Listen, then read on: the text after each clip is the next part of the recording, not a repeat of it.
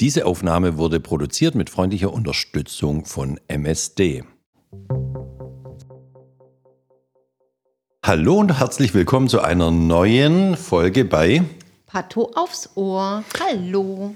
Hallo liebe Zuhörerinnen und liebe Zuhörer. Hallo liebe Charlotte. Hallo. Und ich freue mich, weil wir haben heute wieder eine Spezialfolge 2 gegen 1. Wir haben nämlich einen ganz besonderen Gast da, nämlich Professor Dr. Med Jens Marquardt, Direktor der klinischen äh, nee, nicht klinischen Chemie, wollte ich schon sagen, sondern der Klinik 1 ähm, am UKSH in Lübeck und ist verantwortlich hier für die Gastroenterologie damit. Hallo, lieber Jens. Ich grüße dich, Sven. Hallo, liebe Frau Kümpers. Hallo, wir freuen uns. Und auch all, wir grüßen auch alle Zuhörerinnen und Zuhörer. Gell? Auf jeden Fall. Gut. Lieber Jens, du bist ja einer der führenden Experten für äh, die Onkologie des Gastrointestinaltrakts und wir möchten heute sprechen über die Mikrosatelliteninstabilität bei Tumoren des Gastrointestinaltrakts ähm, und vor allem, was die Testung, die wir Pathologen ja dann machen, was für Implikationen die denn haben für die Therapie von gastroenterologischen Tumoren. Genau. So, lieber Jens, möchtest du mal anfangen und unseren Zuhörern und Zuhörern erklären, was ist denn die Mikrosatelliteninstabilität und mal so anfangen, welche Rolle spielt die denn bei gastroenterologischen Tumoren? Das mache ich selbstverständlich gerne. Ähm, tatsächlich muss man sagen, dass ähm, die Mikrosatelliteninstabilität und die daraus entstehenden klinischen Konsequenzen für uns in den letzten, würde ich sagen, zehn Jahren dramatisch zugenommen haben. Ähm, wir wissen schon sehr lange, dass Mikrosatelliteninstabilität dazu führt, dass wir keine funktionierende DNA-Reparatur in Tumoren haben und dass diese Tumoren viele Mutationen entwickeln. Und das liegt daran, dass die Maschinerie, die diese DNA-Schäden ähm, reparieren soll, die fällt bei der Instabilität aus.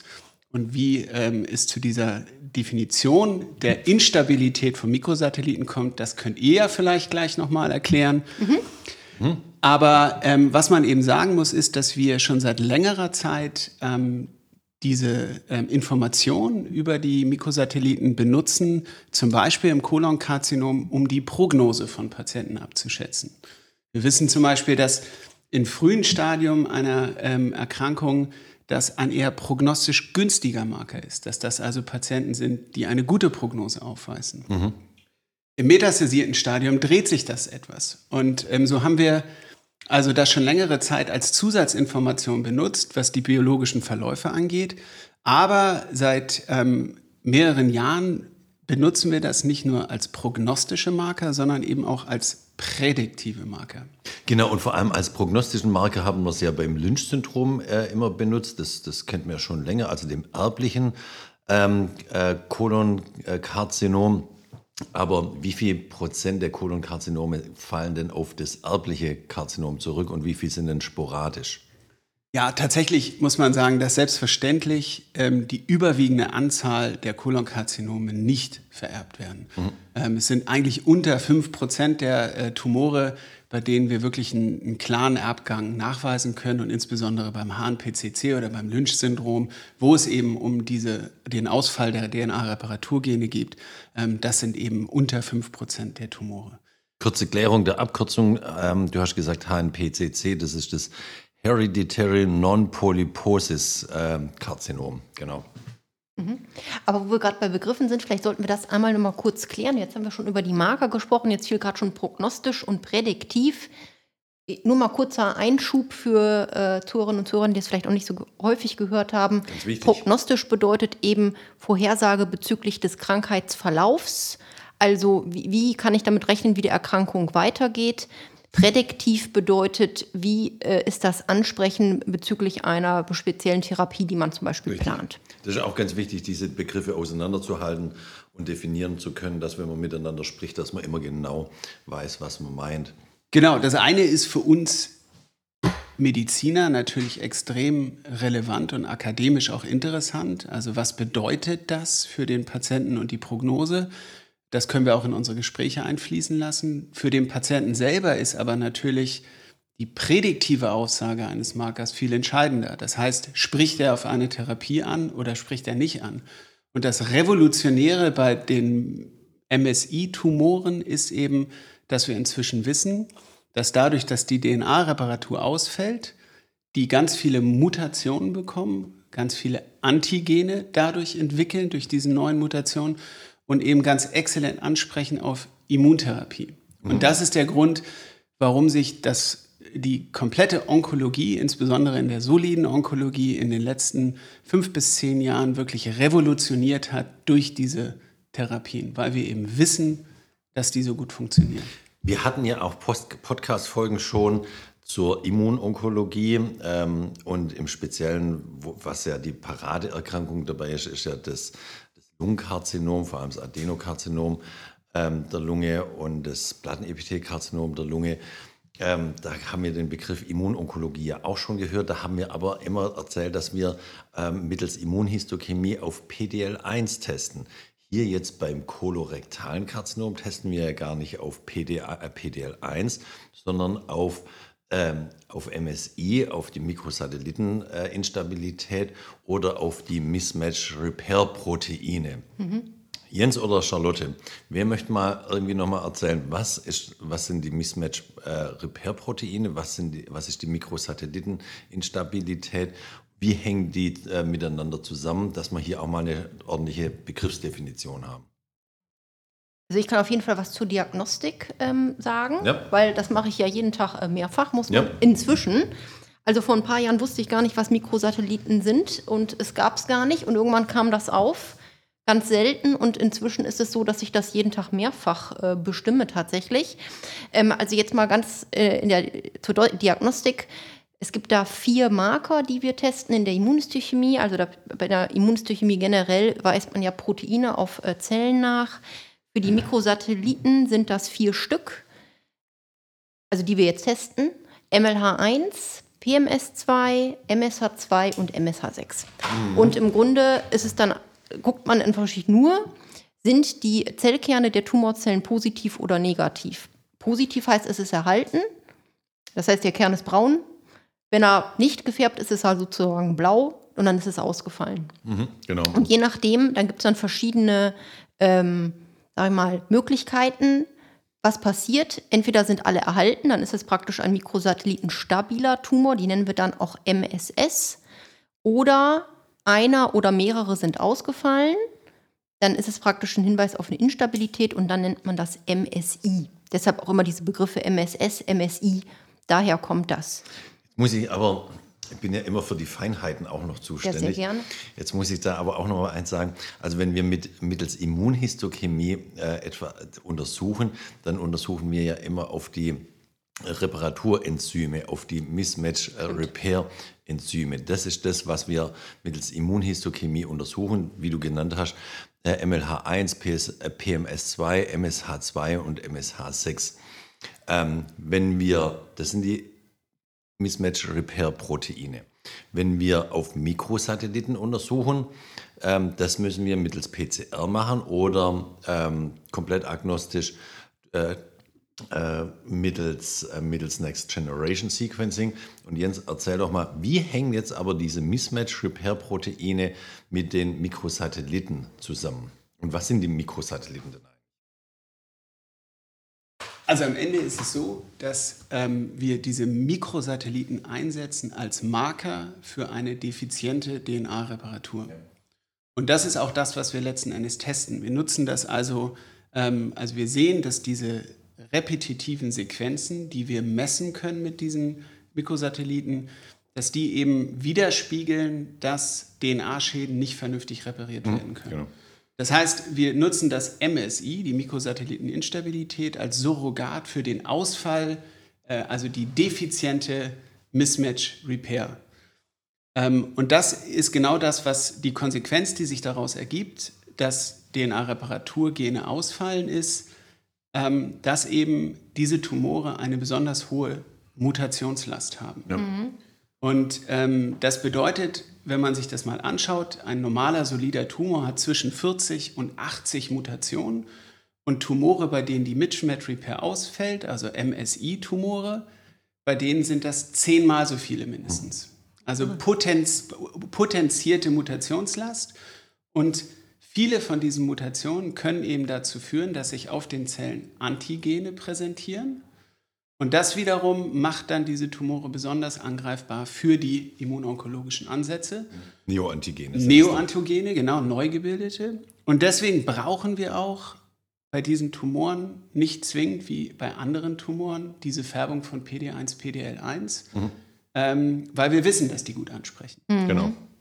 Und im Gastrointestinaltrakt speziell ähm, ist es so, dass die allermeisten der Tumore auch ähm, einen Anteil haben, die MSI sind.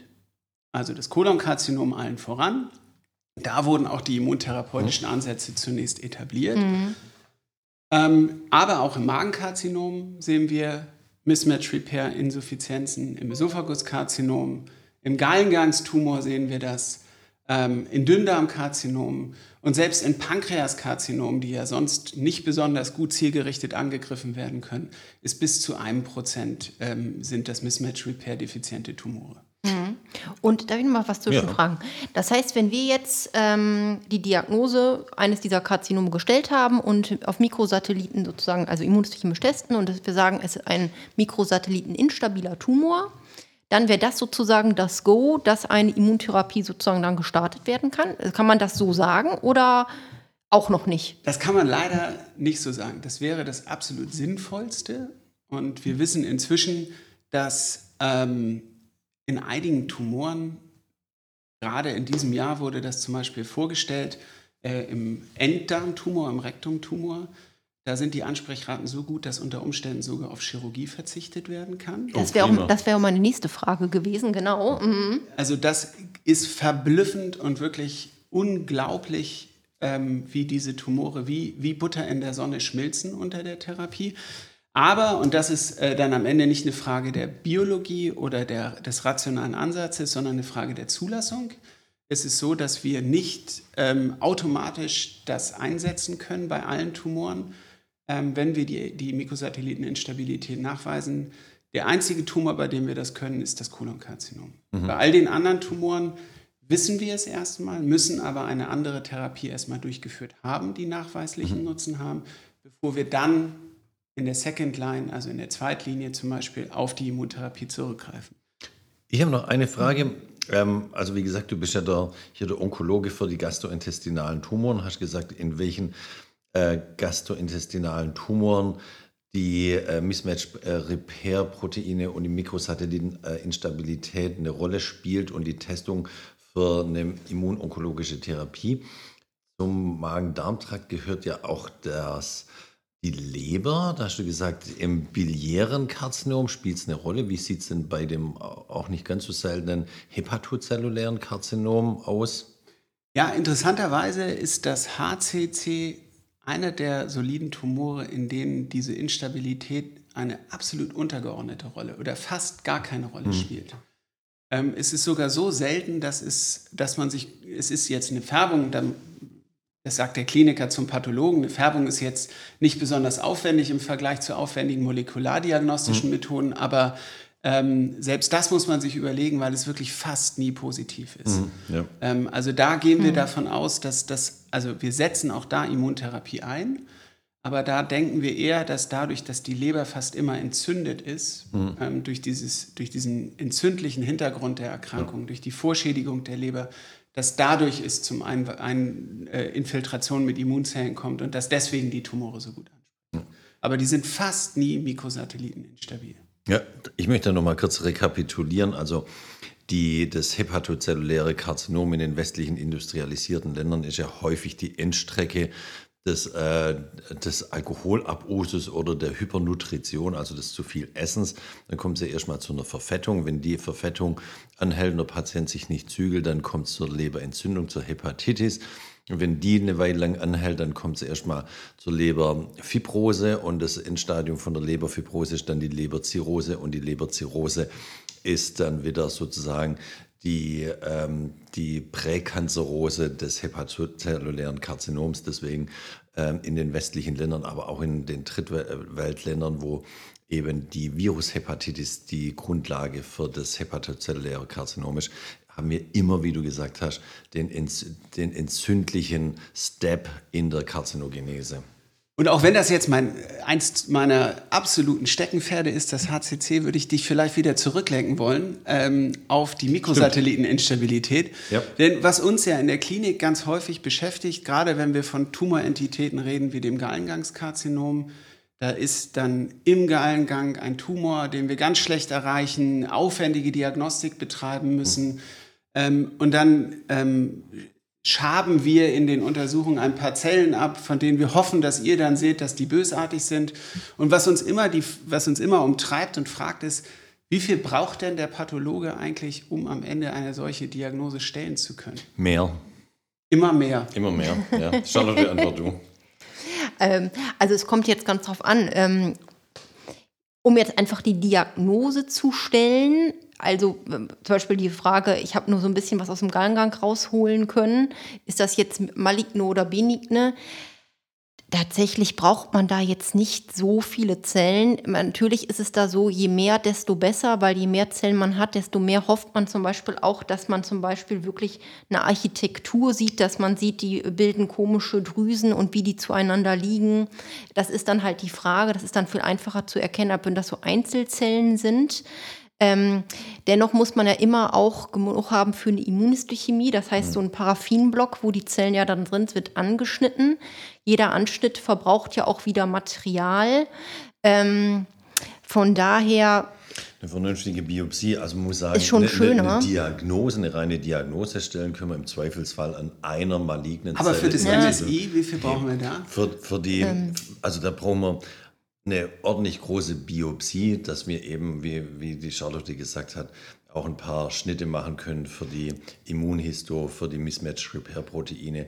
Falls wir dann noch von euch noch die Anforderung bekommen, das kommt selten, dass wir es auch noch molekular äh, pathologisch nachweisen müssen, dann brauchen wir auch nochmal zusätzliches Material. Also so eine, eine, ordentliche Biopsie mit reichlich Tumor wäre schon wünschenswert. Also für euch als Kliniker und natürlich für den Patienten, dass er nicht rebiopsiert werden muss. Also ich sag mal, je so mehr du... Halber Zentimeter wäre schon hilfreich. Genau, je, so, je, mehr, desto besser auf jeden Fall. Also wenn man wirklich sagt, man hat nur zehn Zellen, sind die wahrscheinlich, muss man ja ehrlicherweise sagen, auf den Schnittstufen, die man für die Immunhisto macht, einfach gar nicht mehr da. Ähm, generell kann man sagen, für eine Immunhistochemie reichen dann auch wenige Zellen. Also man, äh, da gibt es auch praktisch nur plus minus jetzt bei den Mikrosatelliten. Entweder sind alle Tumorzellen stabil oder instabil. Da, da gibt es sozusagen keinen Cut-off nach kein dem Score. Motto, kein ja. Score.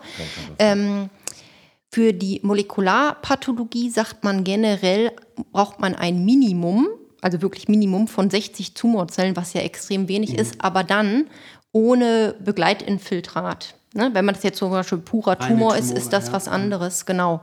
Ähm, aber wenn man jetzt zum Beispiel, wir waren ja eben beim Thema auch PDL1, auch wenn das jetzt hier nicht das Thema ist, da haben wir, sagt man zum Beispiel, für eine valide Bestimmung braucht es 100 Tumorzellen. Ja. Ähm, Macht ihr immer die Molekulargenetik, wenn, selbst wenn in der Immunhistochemie die Mikrosatelliten ausgefallen oder die, die, die Reparaturgene ausgefallen sind? Nein, das machen wir wirklich nur nach spezieller Anforderung. Ähm, also ich arbeite ja nicht mehr am UKSH in Lübeck in der Pathologie, ähm, aber als ich noch da war, war ja das, die Absprache mit euch ähm, immer, wir testen immer reflexartig. Also ihr müsst gar nicht bei den benannten gastrointestinalen Tumoren gar nicht darum bitten, dass wir auf die Mismatch-Repair-Proteine, die vier benannten, äh, untersuchen. Das machen wir automatisch, wenn wir das in den Tumoren sehen. Ähm, wenn ihr dann aber noch eine molekularpathologische Analyse mittels PCR oder NGS haben wollt, das müsst ihr dann immer aktiv anfragen ähm, zum Beispiel über das molekulare Tumorboard oder über das Tumorboard der Gastroenterologie. Ja. Ich habe jetzt noch eine Frage ja. an dich. Wir haben es ja vorhin schon, ähm, ein gewisser Teil der, äh, ähm, äh, der kolorektalen Karzinome haben ja einen genetischen Hintergrund, also das HMPCC oder auch Lynch-Syndrom mit eigenem Namen genannt. Ist es für euch als Kliniker und für den Patienten wichtig, ob jetzt hier ein genetischer, also ein familiärer Hintergrund, äh, also ein Lynch-Syndrom HNPCC vorliegt, oder ob das ein äh, sporadisches Karzinom äh, ist. Macht es für euch für, als Kliniker als und für den Patienten einen Unterschied oder nicht? Also grundsätzlich ist das natürlich so, dass ähm, wir sagen würden, es macht einen erheblichen Unterschied, für beide. Denn was wir natürlich berücksichtigen müssen, ist, wenn eine hereditäre, also eine erbliche Form des Tumors vorliegen, dann müssen wir das Umfeld mit untersuchen. Das heißt, die direkten Angehörigen. Mhm. Eine autosomal dominant vererbte Erkrankung. Das heißt, dass die Chance von Angehörigen, das zu haben, ist wahnsinnig groß und entsprechend groß sind auch die oder entsprechend engmaschig sind auch die Überwachungszeiträume, die wir mhm. dann wählen. Mhm. Das heißt, in diesem Fall, und deswegen ist das so entscheidend und deswegen steht auch in unseren S3-Leitlinien, bei allen Patienten unter 50 ist die MSI-Bestimmung obligat beim Kolonkarzinom. Mhm weil eben wir dann frühzeitige, also Früherkennung machen würden, ähm, weil wir frühzeitig die Patienten koloskopieren würden, weil wir die engmaschig betreuen würden. Für die Therapie per se spielt es für den Patienten, der betroffen ist, erstmal keine also Rolle. Also genau, für den betroffenen Patienten spielt es keine Rolle und für dich als Onkologe, der die therapiert, macht es auch keinen Unterschied. Aber für die direkten Angehörigen, dann, äh, wenn man dann einen Hinweis hat, dann schickt man äh, oder macht man den Angehörigen das Angebot, sich in der Humangenetik vorzustellen. Dringende Empfehlung, dringende Empfehlung, sich in der Humangenetik vorzustellen. Um abzuklären, mit welcher ja. Wahrscheinlichkeit ja. sie äh, auch den erblichen Krebs haben, den erblichen kolorektalen Krebs, das Lynch-Syndrom oder HNPCC oder eben nicht, kann man ablehnen, aber die meisten nehmen es, glaube ich. Die meisten nehmen es an ja. ähm, und das, ist, das klappt auch inzwischen ganz fantastisch im Zusammenspiel mit der Humangenetik. Ja. Ähm, das ist ein gutes Team, ähm, das, das funktioniert sehr schön.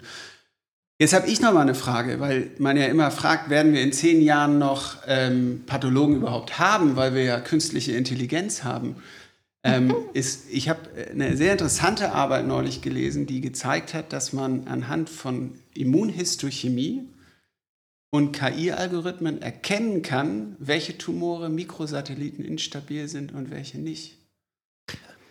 Also ich glaube, in zehn Jahren gibt es auch noch Pathologen, genauso wie es auch Gastroenterologen geben wird.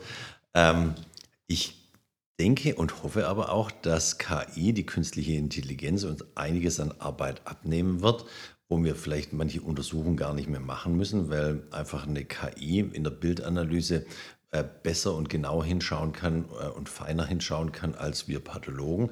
Das kann gut sein. Ähm, vielleicht werden wir auch mehr irgendwie in Zukunft sowas wie überwachende Maschinenführer, also Überwacher der künstlichen Intelligenz. Aber so schnell geht es dann auch nicht. Und wie gesagt, das vergleiche das immer wie mit selbstfahrenden Autos. Solange der Hersteller des äh, Algorithmus für die künstliche Intelligenz, für die Diagnostik nicht die rechtliche Verantwortung übernimmt für das, was da rauskommt aus dem Algorithmus, wird es immer einen Facharzt für Pathologie brauchen, der äh, das Ergebnis der KI validiert und hinterher auch die rechtliche Haftung übernimmt. Ja, zumal ja gerade die Interaktion und der klinische Kontext und die Bewertung dessen ja nicht nur in der Pathologie, sondern insgesamt in der Medizin ja eigentlich mit die entscheidende Rolle spielt. Also ich glaube nicht auch mit die entscheidende Rolle. Wir spielen die entscheidende Rolle. Ihr seid ja nur die Handlanger von dem, was wir Pathologen euch vorgeben, um das mal sachte auszudrücken. so, Front, Schön gesagt. Front, Front, Front geklärt, lieber Jens. ja. Gut. Nein, zurück vielleicht ähm, äh, zur Mikrosatelliteninstabilität. Wenn wir jetzt, also das ist ja das, wir sitzen dann immer da ähm, in der Tumorkonferenz und ähm, dann fragen wir immer, wir, wir, selber wissen ja wenig als Kliniker, wie du so schön gesagt hast. Ähm, ja. Aber wie, wie berichtet ihr uns denn dann äh, im, in dem Befund, dass es sich um einen mikrosatelliteninstabilen Tumor mir, mir bringt das ja nichts, wenn du mir sagst, ich habe das mit PMS2 angefärbt und das ist nicht da. Also wie, wie würdet ihr das uns mitteilen, dass es ein MSI ist? Also wir machen erstmal, wie gesagt, vier Marker, Immunhistomarker. Da sagen wir, welcher vorhanden ist und welcher nicht mehr vorhanden ist. Und, ähm, also wir sagen das schöner in, in der Reaktion mit so und so findet sich genau. eine nukleäre Expression und da und da ist sie ausgefallen. Das sagen wir dann etwas schicker, anstatt ist da und nicht da. Aber so berichten wir das sozusagen. Also wir sagen, was ist ausgefallen, was ist erhalten. Und je nach welcher Konstellation von welchen von diesen Mismatch-Repair-Proteinen, die wir immunhistochemisch ähm, äh, untersuchen, äh, gibt's, kann man in Tabellen nachschauen, sagen wir dann, ob das hinterher ein Mismatch-Repair-defizienter oder profizienter, also vorhanden noch ist, ähm, was dann wieder einen Rückschluss gibt auf die Mikrosatellitenstabilität oder Instabilität. Also das schreiben wir dann für euch ganz einfach der und der Marker ist ausgefallen oder keine Immunreaktion da und drunter steht dann, das spricht für Mismatch Repair defizient oder profizient, was wieder einer äh, Mikrosatellitenstabilität oder Instabilität mhm. entspricht. Wobei, da muss man noch dazu sagen, von den vier Markern, da bilden zwei sozusagen jeweils ein Pärchen. Ja. Also MLA1 und PMS2 ist ein Pärchen und MSH2 und MSH6 ist ein Pärchen. Und es kann praktisch bei diesen Pärchen sein, dass nur äh, MSH6 ausgefallen ist oder eben MSH2 und 6. Und genauso kann es sein, dass PMS2 isoliert ausgefallen ist oder zusammen mit MLA1. Schön hast du das gesagt. Ich muss das bis heute immer noch in der Tabelle nachgucken. Tut mir leid. Und für mich ist es egal. Für dich ist es egal. Genau. Du musst nur den letzten Satz lesen. Ihr es müsst mir ja nur sagen, was ich zu tun habe. Genau. Ja. Genau. genau. Also wir sagen ja auch hier liegt ein Mikrosatellitenstabiler oder instabiler Tumor vor. Das steht ganz unten Explizit drin. drin, ja. genau. Nur wenn drunter steht kein Anhalt für Malignität, dann nicht weitermachen mhm. mit der Therapie. Genau. Einverstanden. Oder erst gar keine starten. Was mir gerade noch einfällt, was vielleicht auch nochmal interessant ist, wir haben eben schon über die Testmethoden gesprochen. Ähm, so eine Immunhistochemie geht schnell. Die machen wir ja, wenn wir schon sehen, das ist zum Beispiel ein kolorektales Karzinom reflexmäßig mit. Das heißt, und es ist, am günstig. nächsten Tag da. Ähm, oder wenn wir es nicht initial mitgemacht haben, ist er dann trotzdem am übernächsten Tag da, wenn wir es dann nachbestellen. Äh, ansonsten dauert so eine molekularpathologische Analyse immer so gute zehn Tage, bummelig. Zehn Arbeitstage. Nur, dass man so überlegt, womit, wann man mit so einem Ergebnis rechnen kann. Und ist auch viel günstiger, die Immunhistochemie, als die Molekularpathologie geht schneller. Also hier geht es auch und bringt trotzdem das gleiche Ergebnis, Ergebnis, von der Aussagekraft her. Aber beides würden wir jetzt aus der klinischen Seite in der Bewertung sagen, ähm, ist in der Ze im Zeitrahmen so, dass das den Einfluss, äh, dass es keinen Einfluss auf unsere Behandlungsausfall hat. Das heißt, wir müssen nicht Monate oder Jahre darauf mhm. warten, bis wir das wissen, sondern wir haben das in, ein, in einem Zeitraum, in dem wir sofort agieren können. Mhm. Und ich glaube, das ist etwas, was ähm, für uns extrem angenehm und schön ist, dass die Pathologie da so weiterentwickelt ist, dass wir sehr, sehr schnell reagieren können. Mhm. Ich habe noch eine Frage tatsächlich, weil ähm, ich bin ja nicht, nicht in der Klinik und kann mir das so gar nicht vorstellen. Wenn wir jetzt sagen, ähm, oder wenn jetzt eine Immuntherapie geplant ist und die geht auch, weil es ein praktisch ein instabiler Tumor ist und man startet so eine Therapie, ähm, also Immuntherapie, wie kann man sich das vorstellen, wenn es dann zu einem guten Ansprechen kommt, ab wann man dann plötzlich eine Besserung sieht? Also, Spannende Frage. Ja, also weil da haben wir ja gar keinen Bezug wir zu. Wir kriegen ja keine Rückmeldung Ist das am, nächsten, am nächsten Tag oder wartet man dann drei Monate oder wie funktioniert das dann überhaupt? Und sagt der Patient dann, mir geht es besser oder sieht der plötzlich besser aus? Oder sieht man das nur in Kontrolluntersuchungen in der Bildgebung oder wie funktioniert das? Also tatsächlich ähm, ist das Spektrum sehr groß, aber das wirklich Frappierende ist, ähm, dass man quasi unter den Augen sieht, wie es diesem Patienten besser geht. Also mhm. wir haben Patienten, die eine massive Tumorlast haben, metastasierte Tumore. Wenn wir die Mikrosatelliten instabil mit Immuntherapie behandeln, dann schwindet der Tumor quasi unter unseren Augen. Wir haben sogar Patienten, ob das das mag ich nicht weiter bewerten, die sagen, dass unter der Infusion sie schon merken, wie es ihnen besser geht. Da spielt natürlich viel auch die Psychologie eine Rolle. Aber de facto ist es so, dass wir wirklich in wenigen Wochen dramatische Ansprechraten sehen können. Und auch lang anhaltende Ansprechraten sehen können. Wunderbar. Toll. Und deswegen, nicht zuletzt deswegen, wegen diesem super Ansprechen, wurde ja auch für die Entdeckung der Immun-Checkpoint-Inhibitoren und der äh, Immun- äh, onkologischen Therapie auch der Nobelpreis vergeben. Jens, da bist Für die Medizin in dem Für die Medizin, genau. Jens, du weißt genau, wer das war, wann das war? Das war 2018, das war Herr Ellison und Herr Honyo. Ja, genau, aus Amerika und aus Japan. Genau. Wunderbar, wohlverdienter Medizin-Nobelpreis. Also es lohnt sich zu forschen. Die Grundlage davon ist die Doktorarbeit in der Medizin. Ein wunderschönes Abschlussstatement. Wunderbar. Ich bedanke mich, lieber Jens, ganz herzlich für ja. deine. Es hat mir viel Spaß gemacht. Vielen Dank. Ja, ich, ich, war, ich bin auch gerade ganz begeistert. Mit dir hat es mir eh immer Spaß gemacht, das muss ich nicht mal lang sagen. Äh, äh Dito natürlich, lieber Sven, aber ich muss sagen, ich freue mich auch immer extrem äh, in diesen 2 gegen 1 Folgen, weil wir dann wirklich mal Kontakt haben mit ganz anderen. mal mit Klinikern an der Front. Ja, genau, und wo man tatsächlich mal sieht, was machen die eigentlich mit unseren Befunden? Wir äh, faxen die ja dann immer so äh, raus und wissen dann eigentlich gar ja, nicht, was geben, los ist. Das ist toll. Und die geben uns auch nie ein Feedback, was wir Gutes gemacht haben. Es wird nie gefragt, Ich gebe Ihnen Und mal wir meine geben Durchwahl. trotzdem Antworten. Nein, aber ohne Pathologie und ohne Molekularpathologie geht heutzutage, zumindest in der soliden Onkologie, nichts mehr. Wunderbar. Also mit dem Statement müssen wir jetzt schnell aufhören. Bevor du noch was Blödes sagst, ja. Genau. Tschüss zusammen. Wiederhören. Tschüss. Vielen Dank. Tschüss. Bis bald.